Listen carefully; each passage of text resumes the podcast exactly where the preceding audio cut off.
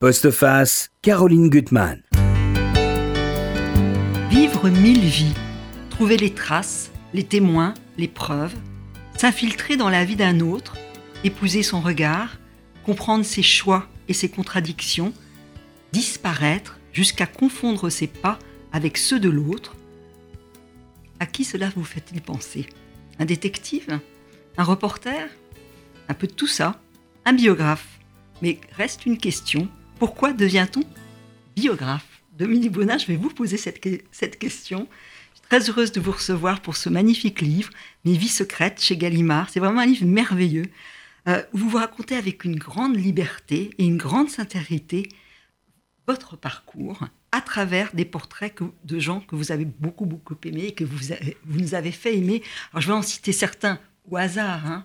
On les connaît, Gary, Zweig, Berthe Morisot, Camille Claudel ou Colette dernièrement. Alors, c'est à la fois, c'est un livre très riche pour moi parce que c'est à la fois un récit intime, la quête d'une femme ardente, passionnée, éprise de liberté, curieuse de la vie et des mots, qui croit à la magie, la magie des rencontres, et qui se cherche à travers les autres. Et puis c'est aussi une réflexion sur l'écriture, la frontière ténue entre la, biographie et le roman, et sur le mystère des, destins. Alors, vous êtes aujourd'hui à l'Académie française, il faut le dire, une des rares femmes, et j'ai beaucoup aimé comment vous démarrez ce livre avec une phrase que je trouve formidable, parce que elle se lit dans les deux sens. Hein. J'étais nue, complètement nue, au milieu de gens nus, sur le pont d'un bateau écrasé de soleil. Et là, c'est quand même un aveu de dire que pour une fois, c'est le je et c'est une mise à nu, c'est une confession. Est-ce que je oui. me trompe? Non, vous ne vous trompez pas, euh, chère Caroline Gutmann, pas du tout. Euh, en fait, c'est vrai, c'est une, phrase peut-être un peu provocatrice parce que d'imaginer, euh, voilà, cette, jeune femme que j'ai été, totalement nue au large de Majorque sur un bateau. Mais d'abord, j'aime le soleil. Mhm. il fait partie de ma vie, le soleil. Je suis une méditerranéenne. Le soleil, c'est important. Je crois d'ailleurs qu'on le trouve beaucoup dans mes livres. Mais j'aime aussi un soleil symbolique. Euh, j'aime bien la clarté que procure le soleil. Et il me semble que dans les livres, un peu de soleil, c'est bon, justement. Vrai que ça Et en même temps, évidemment, cette phrase, c'était pour dire, voilà, euh, oui, euh, j'écris des biographies, c'est-à-dire que je raconte la vie des autres, mais là, tout d'un coup, eh bien, c'est moi, il est question de moi. Et d'une certaine façon, être nu pour commencer un livre, oui. C'est définir, euh, c'est définir le projet du livre. Définir le projet du livre. Alors, c'est vrai que par bribes, vous vous dévoilez. Alors, vous dites des choses de vous, de, un petit peu de vous, de votre enfance. On peut imaginer une enfance plutôt traditionnelle. Il y a la catalane, de, ou loin. Et puis, il y a ce goût du merveilleux. Ça, vous en parlez assez tôt, surtout en parlant de Michel Mort, c'est que vous avez travaillé sur le, merveilleux en Bretagne, c'est ça? Oui, alors euh, en fait, je ne savais pas très, très bien comment faire, parce que je, je sentais moi ce désir de raconter mon parcours, de raconter comment les livres étaient venus, comment ils mmh. étaient nés. Et euh, malgré tout, on croit toujours qu'il y a un projet, une sorte de plan comme ça, même presque un plan de carrière, mais absolument pas. Tout était euh, intuition, hasard, un peu de mmh. chance, un peu de malchance, part d'échecs, part de victoire, tout ça mélangé. je ne savais pas comment parvenir à le raconter. Je me suis dit, le plus simple, c'est euh, des images, des, mmh. qu'est-ce qui me reste de tout ce parcours, de toutes ces années, depuis mmh. les années 80 où j'ai commencé à écrire, comment ça s'est fait, quel a été le dessin euh, de ma vie?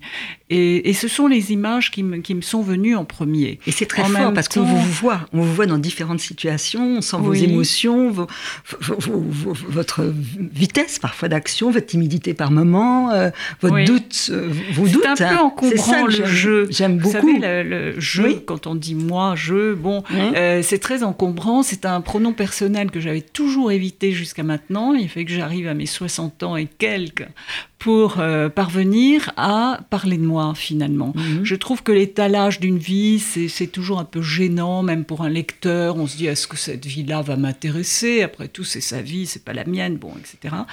Mais là, il y avait vraiment quelque chose que j'avais envie de partager. J'avais envie de partager. Donc j'ai parlé de moi, mais j'ai parlé de moi un petit peu par, par bribes, justement, par, mhm. par images euh, essaimées, euh, au milieu d'autres images qui sont les personnages de mes Alors, livres. ce qui est très fort aussi dans ce livre, on va le voir, c'est qu'il y a des personnages qui sont en, en miroir. On reviendra à Berthe Morisot.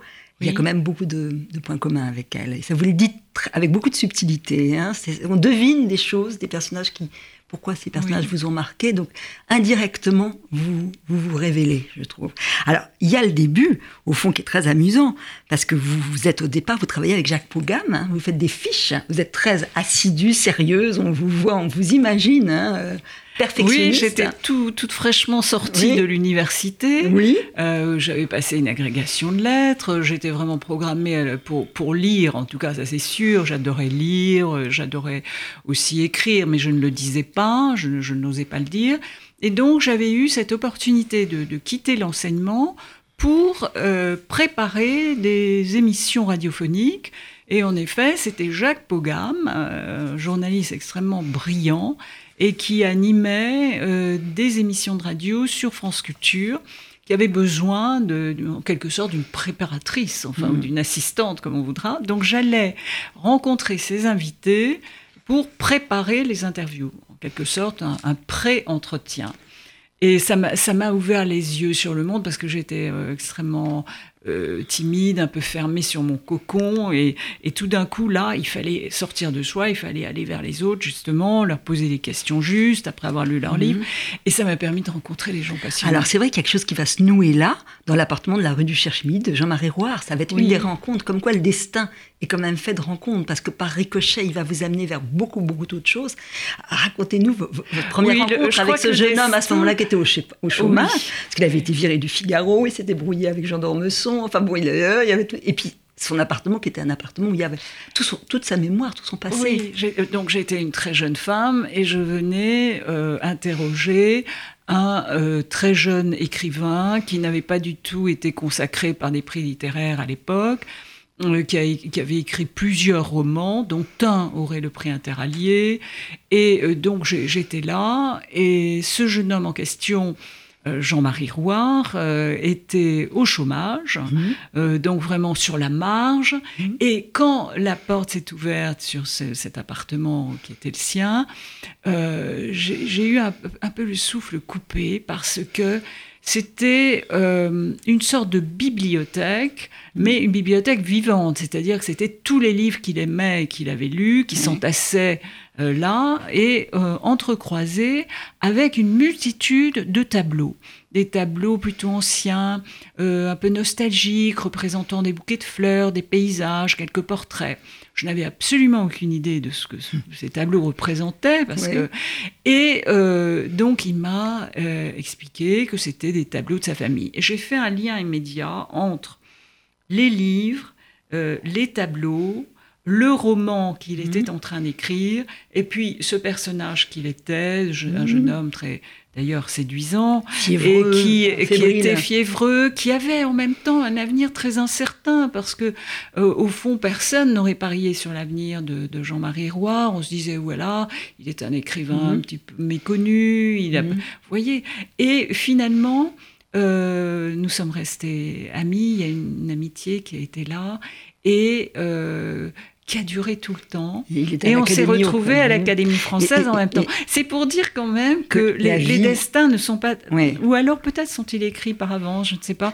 Mais en tout cas, c'est vrai que c'est une des rencontres qui, qui, qui ont le plus compté dans vous, ma Vous l'écrivez, hein, dans l'appartement de la rue du Cherche-Midi, il y avait, sans que j'en ai conscience, sans que je puisse même en deviner l'augure, tout ce qui serait la matière et la trame de mes livres futurs les joies et les affres de la création artistique, les tragédies familiales, les désordres amoureux, le sort incroyablement romanesque des œuvres quand elles quittent l'atelier, et l'illustration de cette vérité que j'étais alors très loin de comprendre, n'ayant côtoyé les artistes que dans les musées où ils apparaissaient trop propres et bien ordonnés, hors de tout contexte humain, figés dans une renommée posthume, l'art est en deuil du bonheur. C'est beau. Oui, parce qu'on croit qu'on va être heureux, parce que, vous voyez, le, le, le peintre -hmm. donne, donne, toujours euh, une sorte d'illusion du bonheur. Bon, et en fait, euh, il y a souvent beaucoup de tragédie, euh, beaucoup de tristesse dans, dans la vie des, des, artistes. Tout n'est pas bonheur. Tout n'est pas bonheur. Artistes. Et dans justement ce destin qui va être tracé,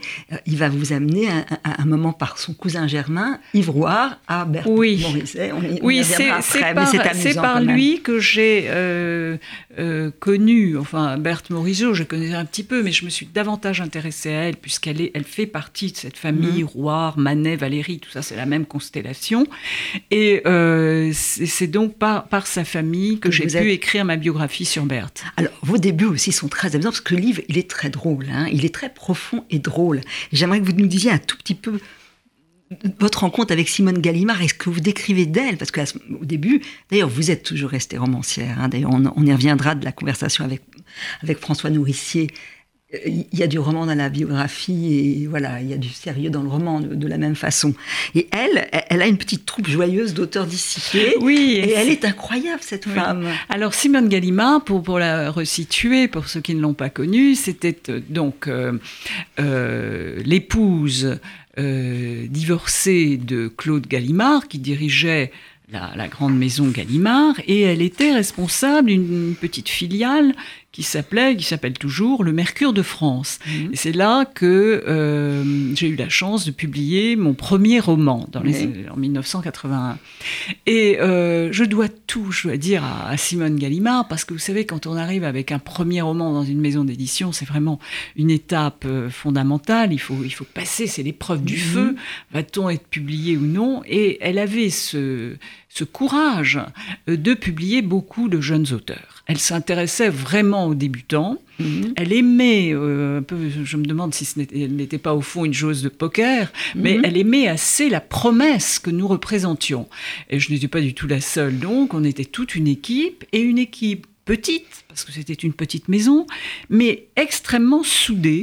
Euh, ah. autour de Simone. Nous l'appelions ouais. tous Simone, bien évidemment. D'ailleurs, tout le monde l'appelait à Paris Simone, même ses enfants. Elle disait Hardy Petit. Et ça, oui, Hardy drôle. Petit, c'était sa devise parce qu'elle était bretonne. Oui. Et Hardy Petit, c'est la devise des mousses.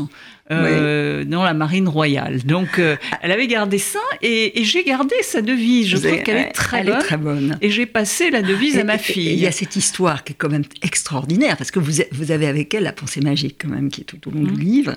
Pour le prix interallié, je ne me trompe pas, elle est malade. Euh, elle a fait appel à un mage et euh, il y a une photo du mage et elle va vous demander de porter cette photo sur vous. Donc vous l'avez glissée sous votre collant et vous ne dites ça à personne vous le révélez maintenant Non, parce que ça serait un petit peu ridicule. mais je trouve ça tellement mais, amusant. Mais j'ai eu envie mais enfin de raconter cette histoire que j'ai très très rarement racontée, en fait, parce que euh, c'est vrai que euh, les prix littéraires, bon, eh bien, il vaut mieux présenter un bon livre, mais oui. on sait très bien que le bon livre ne suffit pas non plus. Mm. Et donc Simone, qui avait conscience de son handicap, qui était de représenter une toute petite maison d'édition, avait vu qu'on avait quand même des chances minimes, et elle a fait en effet intervenir la magie. Et elle s'est adressée à un mage dont je ne dirai pas le nom parce que c'est très dangereux de dire mmh. le nom de ce mage.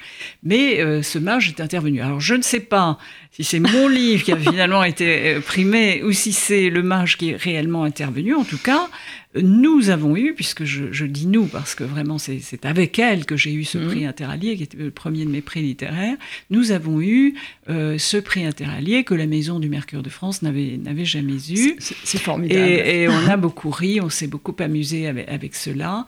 Et, et, en même temps, eh bien, vous voyez, la magie, il y avait quand même l'envers de la médaille, car euh, quelques années plus tard, elle a eu un retour de, de sa maladie et elle a attribué à ce même mage une sorte de, vengeance euh, qui était due non pas à mon prix, mais à des événements qui étaient intervenus après. Ouais, et euh, donc, il euh, y, y, a une fin qui est quand même assez angoissante oui. Là-dessus. Mais Simone, c'était une, c'était une battante, c'était une combattante. Ouais. Elle ne s'avouait jamais vaincue. Et, c'est, elle vous a donné de cette énergie. C'est ce dont je me souviens, oui. vous voyez. Les personnages que vous avez oui. croisés vous laissent une énergie. On, va, on, va, venir à votre travail de, de biographe et d'écrivain. Et vous avez une formule qui se qui finalement euh, s'adresse à, Gala, mais je trouve que c'est quand même ce que vous faites, vous, ce que vous avez fait dans, ce livre. Euh, vous dites d'elle, elle avait des intuitions de sorcière et se fiait à son instinct. Le raisonnement, la logique ne faisait pas partie de son monde. Ce qui lui importait, c'étaient les liens secrets entre les êtres, leur filiation souterraine, leurs accords fulgurants.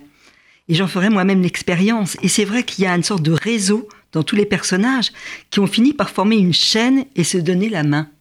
Et c'est vrai que quand on, vous voit dans, dans, ce récit où vous décrivez quand même un peu l'envers du décor, hein, les, coulisses, quand vous travaillez sur une, biographie, il y a des liens entre tous ces personnages. Oui, et des liens qu'on ne pouvait pas prévoir au départ. Mhm. C'est-à-dire que ce ne sont pas seulement des filiations euh, selon l'état civil. Euh, les personnages n'avaient pas du tout prévu que ces liens euh, surviendraient, parce qu'au fond, j'ai choisi les, personnages au petit bonheur la chance, selon la façon dont ils s'étaient présentés, souvent sur un élan mhm. vers eux. Et ce n'est que progressivement que j'ai vu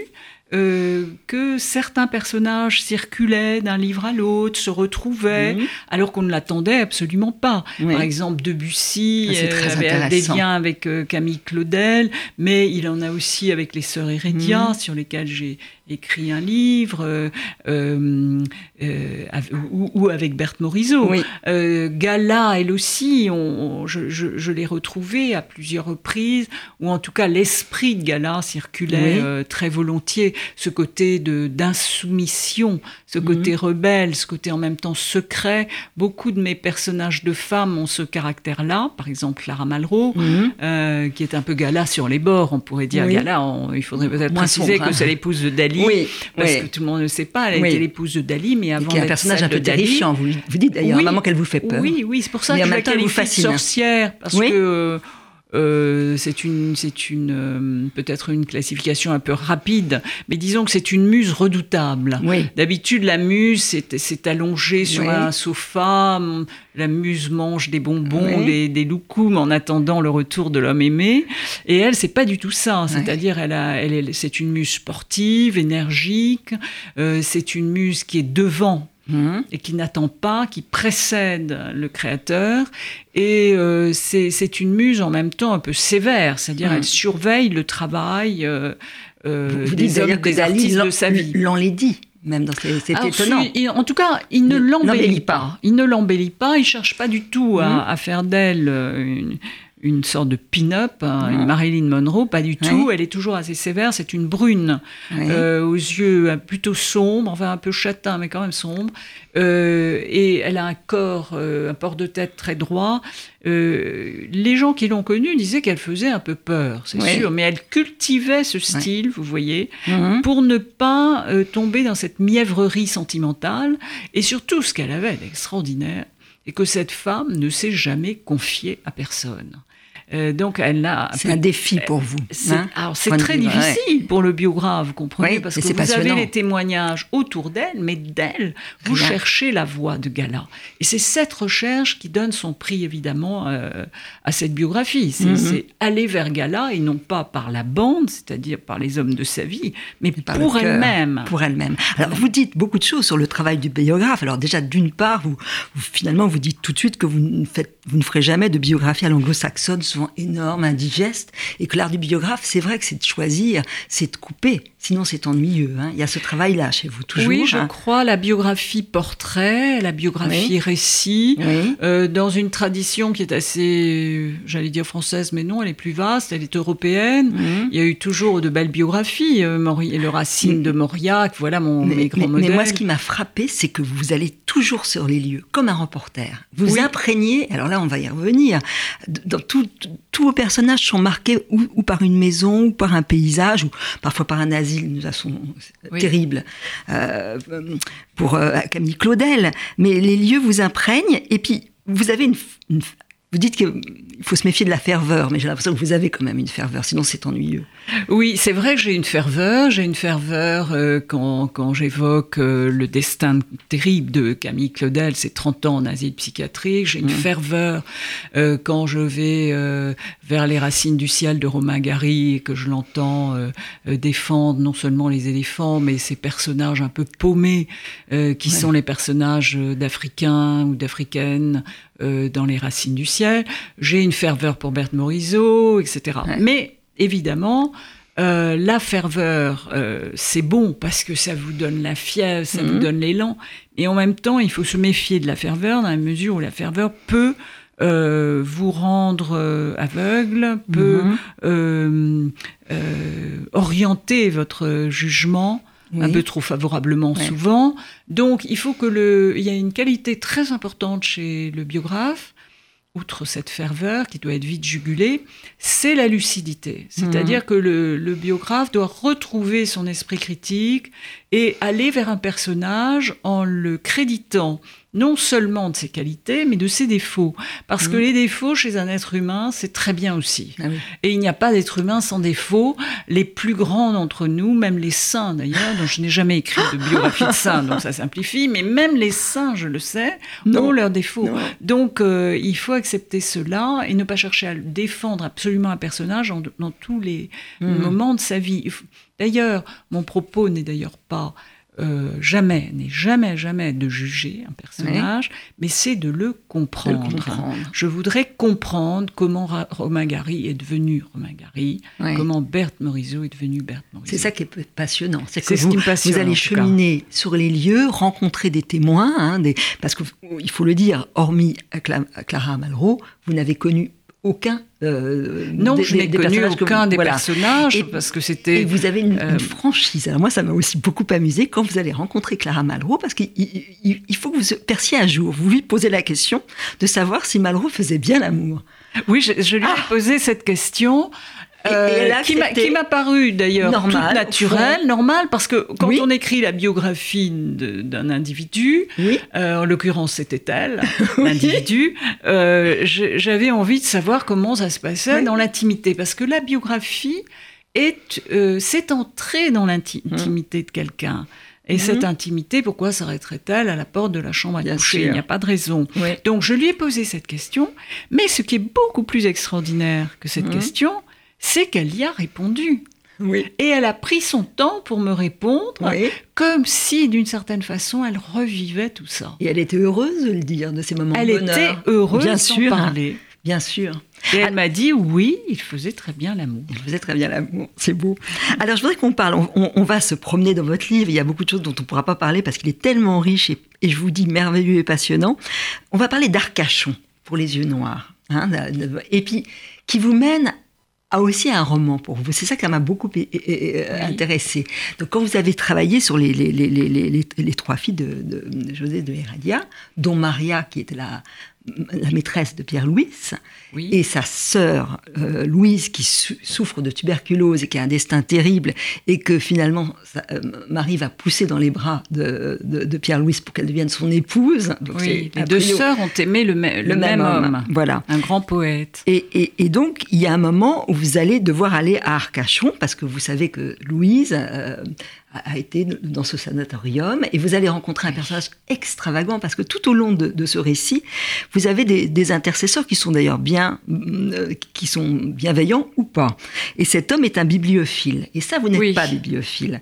Non, Euh, je ne suis pas bibliophile. voilà, J'aime les, archives. livres, mais je ne collectionne pas les livres anciens. Voilà. Donc lui, qui est, un médecin, qui est pharmacien, qui est maire de la ville, va vous donner beaucoup, beaucoup d'éléments quand même à lire sur cette famille. Et surtout, vous allez vous promener dans ce, dans ce, dans ce, ce qu'on appelle la villa d'hiver. Et je trouve que vous en faites une, une description magnifique et, et- et terrible à la fois hein, de, de, de ce lieu. C'est vrai qu'il faudrait euh, qui est donc en haut de la ville. Comment c'est Oui, ça s'appelle la ville d'hiver. En fait, C'est un quartier d'Arcachon qui a Mhm. été construit par les frères Pereire. Mhm. Euh, donc c'est bien ancien, euh, sous le Second Empire, et qui était destiné à accueillir des tuberculeux parce que à l'époque les tuberculeux on pensait qu'on pouvait les soigner avec un bon air, Mhm. et là l'air euh, marin et en même temps l'influence des pins Oui. maritimes Vous parlez de l'odeur des euh, pins, qui très très bien. Une odeur balsamique, voilà, Mhm. tout ça était réputé excellent pour les, pour les poumons. Et donc il y a eu une véritable population Mhm. de tuberculeux qui, qui s'est installée dans ces somptueuses villas euh, au-dessus d'Arcachon, dans la ville d'hiver. C'était des très belles villas. Il fallait être tuberculeux et riche pour euh, aller dans la ville d'hiver. Et Louise de Heredia fait partie, en effet, de ces pauvres euh, tuberculeux qui d'ailleurs ne guérissaient jamais, il faut bien le dire, parce que tant qu'on n'a pas trouvé le, médicament, enfin le, mhm. vaccin pour soigner la tuberculose, les tuberculeux mouraient en dépit des soins. Alors il y a quelque chose de tragique parce qu'à la fois il y a la fête, hein, il y a un théâtre, un casino, et puis vous imaginez, vous le dites tous ces, tous ces personnages qui ont été jeunes, beaux et qui sont en même temps malades, dans la souffrance, mm. euh, qui viennent de partout, hein, beaucoup d'exilés, enfin qui viennent, et, ça va vous donner envie d'écrire sur ce. oui, en fait, j'ai été très frappée, c'est vrai, par, par ce quartier, cette ville où on imagine très bien les fantômes mm. euh, du passé. Aujourd'hui, ce sont des familles, la plupart, pour la plupart bordelaises ou parisiennes parfois, qui vont passer leurs vacances là-bas. Mais euh, tout de même, les fantômes sont toujours là. Et euh, quand j'y suis allée, donc à des fins biographiques pour euh, euh, terminer ma biographie des sœurs Heredia. c'est un, c'est un des moments forts, oui, mhm. de mon enquête, et j'en ai été très marquée. Et puis le temps a passé. j'ai écrit d'autres livres. Je pensais que voilà, les sœurs Heredia étaient là, mais oubliées, mhm. enfin dans, dans, mon passé en tout cas. Mhm. Hein. Pas complètement par moi, mais par mes lecteurs. Et donc, et puis un jour, euh, je ne sais pas, j'étais rattrapée par le gris, le gris de la vie. Le gris de la vie était allé dans mon cœur. Je devais avoir une période un peu, euh, de, pas de dépression, mais enfin un peu triste, de mélancolie. Et j'ai eu envie d'écrire un roman sur cette couleur-là, sur le gris. Sur le gris. Le gris du ciel, le gris de la vie. Et c'est tout naturellement que Arcachon est venu sous ma plume. Non pas qu'il fasse toujours gris à Arcachon, le ciel peut être tout à fait bleu, mais euh, mon idée c'était de situer l'action dans la ville d'hiver et de jouer sur les temps, d'avoir un jeu entre le passé et le présent. Et c'est devenu un roman qui n'a plus rien à voir avec l'histoire mais tout de même qui en est nourri et qui parfois fait ressurgir comme ça légèrement un personnage qui revient du passé, mais c'est tout de même un, roman mm, contemporain, enfin qui est l'histoire mhm. d'une femme d'aujourd'hui. C'est intéressant. Alors les couleurs, elles sont très présentes dans votre livre parce que c'est un livre d'ailleurs, on va le dire, qui est très lié aux sensations, aux, odeurs, ça parle beaucoup. Et on va parler du blanc avec Berthe Morisot parce que c'est mhm. vrai que ce qui va vous frapper au départ, ça va être le choc entre le noir qui est la couleur de Manet et elle qui utilise davantage le blanc. Et vous avez envie de, de, travailler sur cette confrontation. Et là encore, il y a un lieu qui va, qui va vous séduire. Ça, va être l'appartement de, de, Berthe Morisot que Yves Rouard va, va vous faire visiter. oui, c'est vrai. Ouais. Alors ça, c'est évidemment, vous savez, quand vous rentrez mhm. dans la maison d'un de vos personnages, là, vous vous l'approchez de très très près. Même si euh, le temps a passé, que le lieu a changé, mhm. que la famille euh, n'est plus exactement la même, euh, enfin là, en l'occurrence, c'était quand même son arrière-petit-fils qui m'ouvrait mhm. la porte, donc il y avait extraordinaire quand même. Hein. Directe. Et euh, donc euh, c'était important. Mais c'est vrai que je suis venue à Berthe pour une affaire de couleur. C'est hein. qu'un jour, j'avais contemplé ces portraits de Berthe Morisot par Manet. Euh, Manet l'a peinte à plusieurs reprises, une dizaine de fois, et elle est euh, toujours représentée en noir. Mhm. le noir, c'est la fameuse couleur de, Manet, il adore peindre le noir, mhm. et sur ces tableaux, Berthe a non seulement des robes de deuil, des robes noires, qui montent jusqu'au cou, des gants noirs, des chapeaux noirs, mais aussi quelque chose de noir dans l'expression, elle est très sombre. Bon, très bien. Et là-dessus, euh, je vais voir quelques tableaux de Berthe Morisot. Et là, c'est le blanc qui me saute aux yeux, c'est le rose pâle, c'est le vert pâle, mhm. ce, sont des pastels, des mhm. teintes joyeuses et douces. Mhm. Donc, je me suis demandé pourquoi euh, ce contraste entre la vision que Manet a laissé de Berthe Morisot, cette femme en noir, et la peinture de Berthe, qui est entièrement lumineuse. C'est une, ben, on dit souvent que Berthe est une peintre impressionniste, elle est mhm. la peintre impressionniste par excellence, mais c'est une peintre de la lumière, une mhm. artiste de la lumière. Et c'est pour rejoindre ces deux images contrastées violemment euh, que j'ai écrit cette biographie à la recherche de Berthe Morisot. Qui était-elle? Est-ce qu'elle était une ténébreuse? Ou est-ce qu'elle était une lumineuse? Ah mais c'est passionnant, ce que vous vous racontez, c'est vrai que terrible, parce que le temps va nous manquer quand Manet va retoucher un de ses tableaux et le défigurer.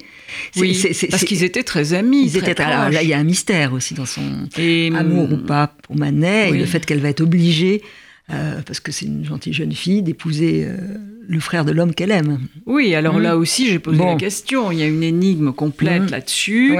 Euh, j'ai évidemment beaucoup creusé, cherché des billets, cherché mmh. des lettres, mais les documents sont très pauvres face à ce qui reste une des, énigmes de l'art.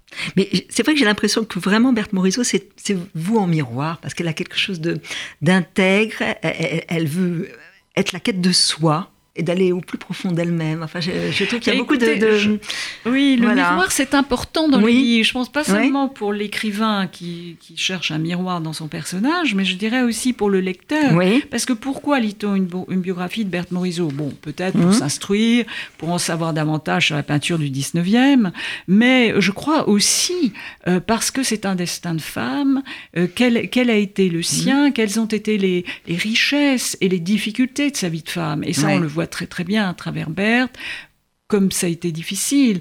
Euh, et Berthe me fascine parce que vous voyez, d'ailleurs, je l'appelle Berthe toujours par son prénom. Euh, euh, Berthe me fascine parce qu'elle a assumé deux vocations mhm. qui sont souvent antagonistes chez les femmes.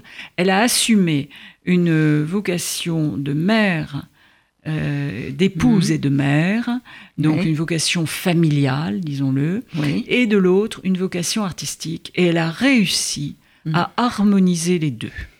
Ah, il faut lire dans votre, dans votre livre euh, la lettre qu'elle va écrire alors qu'elle va mourir à sa fille Julie. C'est merveilleux. Ah, mais ça, c'est ah, une lettre magnifique parce que ça a dû vous euh, bouleverser ah d'avoir cette lettre entre les mains. De tous les documents que j'ai pu avoir entre les mains, et j'en ai, j'en ai eu quand même beaucoup à travers mes personnages, mhm. c'est cette lettre vraiment que je retiens. C'est la lettre de Berthe au moment de mourir. Elle, elle part en toute lucidité. Elle mhm. sait qu'elle abandonne sa fille unique, qu'elle la laisse orpheline parce que le mhm. père était déjà mort.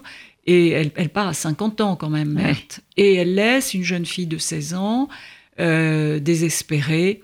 Et elle écrit cette lettre qui est à la fois une lettre d'adieu, aucun conseil, ne lui donne aucun conseil pour sa vie, elle, la remet entre les mains euh, de ses cousines très, les plus proches. Et, ce dernier mot de la lettre, c'est le prénom de sa fille, écrit en immense. Savez, les dernières forces de Berthe sont pour écrire Julie. Pour, sa fille. Alors, il y a bien sûr aussi toute la richesse de votre livre. Il faut lire votre livre euh, sur le thème de l'inachèvement. Vous faites un parallèle quand même entre l'attente qu'il y a dans les tableaux de Berthe Morisot et certaines œuvres de Camille Claudel, où il y a, il y a, il y a quelque chose qu'on attend. Euh, c'est très beau. Et puis tout, votre, tout ce passage avec Camille Claudel, vous allez l'accompagner d'une certaine façon en, allant dans le Vaucluse. Sur, les traces de cet asile qui est terrible, où elle a passé 30 ans, où vous, vous, analysez d'ailleurs beaucoup de choses sur le rôle de la mère, euh, c'est passionnant. Alors, je voudrais qu'on aille vers deux hommes, les deux, hommes de, de, vos biographies, Zweig et Gary, qui sont deux apatrides, et où vous montrez finalement la même obscurité finalement. C'est que ces deux personnages, où il y a quelque chose qui, malgré votre quête, Gary, vous dites qu'il y a quatre ans, quatre années passées à essayer de saisir l'insaisissable, enfin, euh, l'enchanteur, mais un enchanteur qui fuit. C'était deux biographies qui n'étaient pas simples à écrire, mais mhm. pour des raisons totalement différentes. Euh, Gary, c'était le romanesque pur, mhm. c'est-à-dire toute sa vie est un véritable roman. Mhm. Euh, il a joué de masques successifs. Il, a, il y a eu plusieurs Gary. Il y a le, le Gary euh, euh, venu de l'Est, qu'on appelait le Métèque euh, à Nice, euh, le Gary niçois et méditerranéen, il y a le Gary diplomate, le Gary américain, le Gary homme de lettres qu'on voit déjeuner chez mmh. Lippe, le Gary gaulliste, etc. Mmh. Il fallait réussir à faire une sorte de, synthèse de tous ces Gary et de chercher le vrai Gary. Mmh le, le, le, cœur de Gary euh, à travers tous ces masques. Donc c'était très compliqué. C'était une enquête quasiment de journaliste parce qu'il fallait retrouver les témoins de sa vie. Il venait Vous avez rencontré Leslie Blanche. Ah, j'ai rencontré Leslie Blanche à ah Menton, sa première épouse qui était anglaise. Mm. Un grand écrivain anglais mm. d'ailleurs, et puis beaucoup d'autres mm. gens. Et son ami que vous allez voir au début, difficile. qui avait construit sa maison dans les Baléares. Voilà, c'est la raison de mon arrivée aux Baléares et d'avoir été nu sur ce bateau, c'était pour aller à la rencontre de, de Romain Gary, ou du moins du, du souvenir de Romain Gary. Et Zweig, c'était tout à fait différent parce que euh, euh, Zweig, lui aussi, est un personnage secret. On le croit lisse, on le croit mm. euh, vraiment sans dissimulation parce que il a beaucoup communiqué, il s'est beaucoup exprimé avec cette élégance d'un autre âge, le viennois, la figure du viennois, la grande civilisation viennoise. mais euh, c'est tout de même un intellectuel qui a passé hum, autant de temps à voyager qu'à écrire ou à écrire qu'à voyager, mhm. euh, qui avait peu d'aventures euh, sentimentales connues. On lui connaît deux femmes mais pas grand-chose d'autre. Et finalement, je me à cette façade lisse, à ce secret dont je pouvais ressentir la présence, en tout cas dans mhm. l'œuvre, puisque le secret est un des grands thèmes mhm. littéraires de Stefan Zweig, mais ce secret a des échos dans sa propre vie. Et puis, en dépit de l'apparence, euh, évidemment, les, Gary et Zweig s'étant tous les deux suicidés, oui. ce sont deux, morts mhm. euh, volontaires, euh, eh bien, les, deux hommes sont quand même deux êtres tout à fait différents, deux types d'hommes. Et bien qu'ils aient eu ce même amour des livres et cette mm. même passion d'écrire, c'était vraiment deux, destins presque, je dirais, à l'opposé. Bah, vous faites une réflexion sur l'aube. Vous dites que pour Gary, l'aube, c'est le lever du jour, et que pour Zweig, c'est la fin de la nuit. Et vous citez ça, cette phrase que je ne connais pas, connaissais pas, qu'il a écrite avant de mourir. Euh, je salue tous mes amis. Puissent-ils encore voir les lueurs de l'aube après la longue, la longue nuit, moi je suis trop impatient, je les précède. Oui. Il part, il part sur cette hein. image qui est un contraste justement avec, euh, avec ce, sa nuit personnelle, son désespoir profond, et également avec la nuit où baigne l'ensemble de son œuvre. Ah, d'ailleurs, qui est crépusculaire. Il y, a des pages que je trouve passionnantes. C'est quand vous allez arriver à Salzbourg, vous êtes dans un petit chalet, mais c'est glacial, il, y a, il fait froid, il y a un, un, linceul de neige, et vous n'arrivez pas à trouver sa maison. L'adresse est introuvable. C'était occulté, non. en Autriche, à l'époque où j'ai écrit ma biographie il n'y a pas si longtemps, terrible. Euh, le, le souvenir était effacé parce que eh bien, il rappelait de mauvais souvenirs aux gens. Ben, oui, en Autriche, on a l'impression qu'il y a tout ça passé. a quitté l'Autriche très tôt. Vous savez, il est parti très tôt. Il est parti en 34, euh, au prétexte d'aller écrire une biographie de Marie Stuart en Angleterre, mais en vérité parce qu'il avait déjà compris ce qui allait se passer. Mhm. Il avait annoncé euh, euh, le danger, les périls à ses amis. Euh, à son épouse, mais mhm. personne ne le croyait. Les gens l'avaient surnommé Jérémie, c'est-à-dire le prophète de tous les malheurs. Euh, et en vérité, ce prophète de tous les malheurs annonçait uniquement euh, une vérité qui allait survenir. Et, donc il est parti très tôt il est parti. de, l'Autriche. Et, on, l'a effacé. Mais il, mais il a emporté sa patrie dans son cœur. Et il est certainement, euh, il a échappé euh, aux persécutions mhm. euh, qui ont touché tant de familles juives à ce moment-là. Lui-même était parti, mais il est, il est mort des souffrances de tous les mhm. autres. Oui, tout à fait. il y a un personnage aussi dont vous parlez très bien, dont, d'ailleurs j'avais oublié qu'il était juif, et Modiano euh, le met dans un de ses romans en disant que c'est un écrivain juif très doux qui s'intéressait à la psychologie féminine.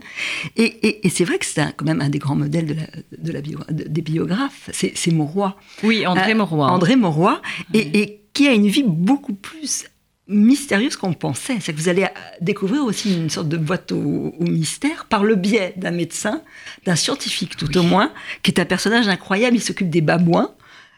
Oui, aucun rapport en apparence avec euh, la biographie, mais oui, Ce docteur Naquet, et au départ, et ça d'ailleurs je comprends très bien, vous dites que quand vous arrivez chez lui, il y a une sorte d'étouffement parce qu'il y a des archives partout, c'est épouvantable, mais il veut vous donner une boîte à chapeau où il y a beaucoup de choses sur euh, l'amour, de, le grand amour d'André Monroy.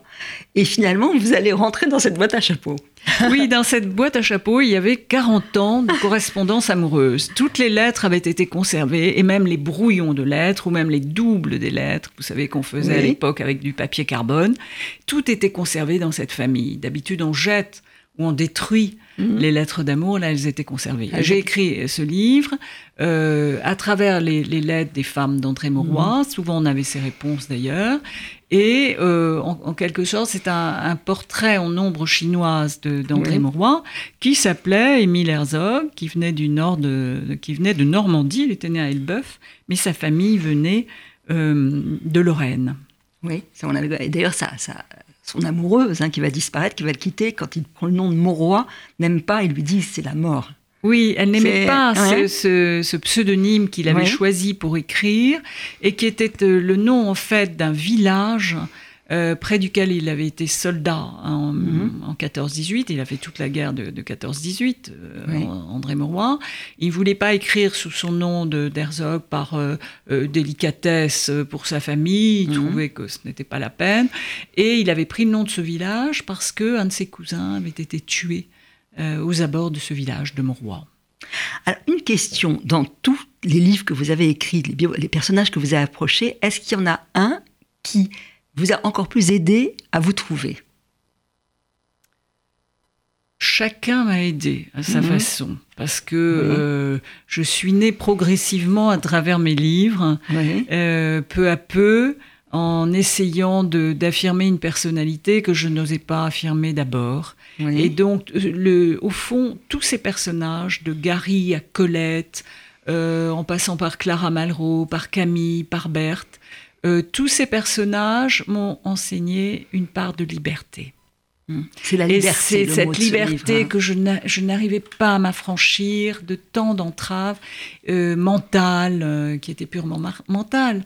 Et, et ils m'ont enseigné ça. La liberté, c'est important, surtout la liberté de penser, la liberté d'aimer, la liberté de se construire une vie.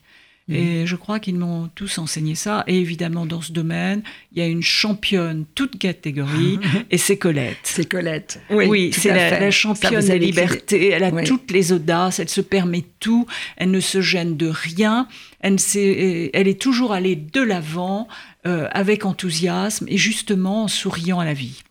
J'aimerais que vous lisiez un passage, sinon je le lirai. Vous parlez encore de la rue du Cherche-Midi et de Michel Mort et du whisky qu'il vous servait. Ah oui. Michel Mort étant le romancier euh, auquel j'ai succédé à l'Académie française. Rue du Cherche-Midi, il versait du, whisky dans nos verres. Il y ajoutait une larme d'eau, ni glaçon ni bulle. L'âpre boisson, au ton chaud de l'ambre, c'est chez Michel Mort que je l'ai le plus aimé. Elle opérait immédiatement pour vous arracher à toute préoccupation annexe. Elle ouvrait sur les landes sauvages parsemées de bruyères et balayées d'embrun venus de son cher océan. Le whisky donnait du relief à ces silences, entretenait la rêverie. Il revenait vers moi, Michel Mort, avec une gaieté de jeune homme. L'important, me disait-il, n'est pas d'écrire quand tout le monde écrit. L'important, c'est de se connaître. Il faut pouvoir se dire à la fin d'une vie Je n'ai pas été général, ou ambassadeur, ou académicien, mais j'ai été bien plus heureux. Je trouve que c'est vraiment la meilleure définition de votre livre. Il l'a donné d'une façon posthume, c'est merveilleux. C'est ça. C'est de se découvrir à travers nos lectures, des personnages qu'on a aimés, des rencontres, et d'essayer de trouver le lien entre tout ça. Oui. C'est vraiment un très beau livre. Hein, de... deviner peut-être une harmonie, un sens. Quel est le sens, de notre vie Quel est le sens Les indices Essayez de le trouver. Essayez de le trouver. Enfin, il faut lire votre livre. Mes vies secrètes chez Gallimard, c'est vraiment un très beau roman. On peut pas dire ça, mais un très beau livre. Un récit peut-être. Un récit. Un récit, ça un récit vrai. Un récit vrai. Merci.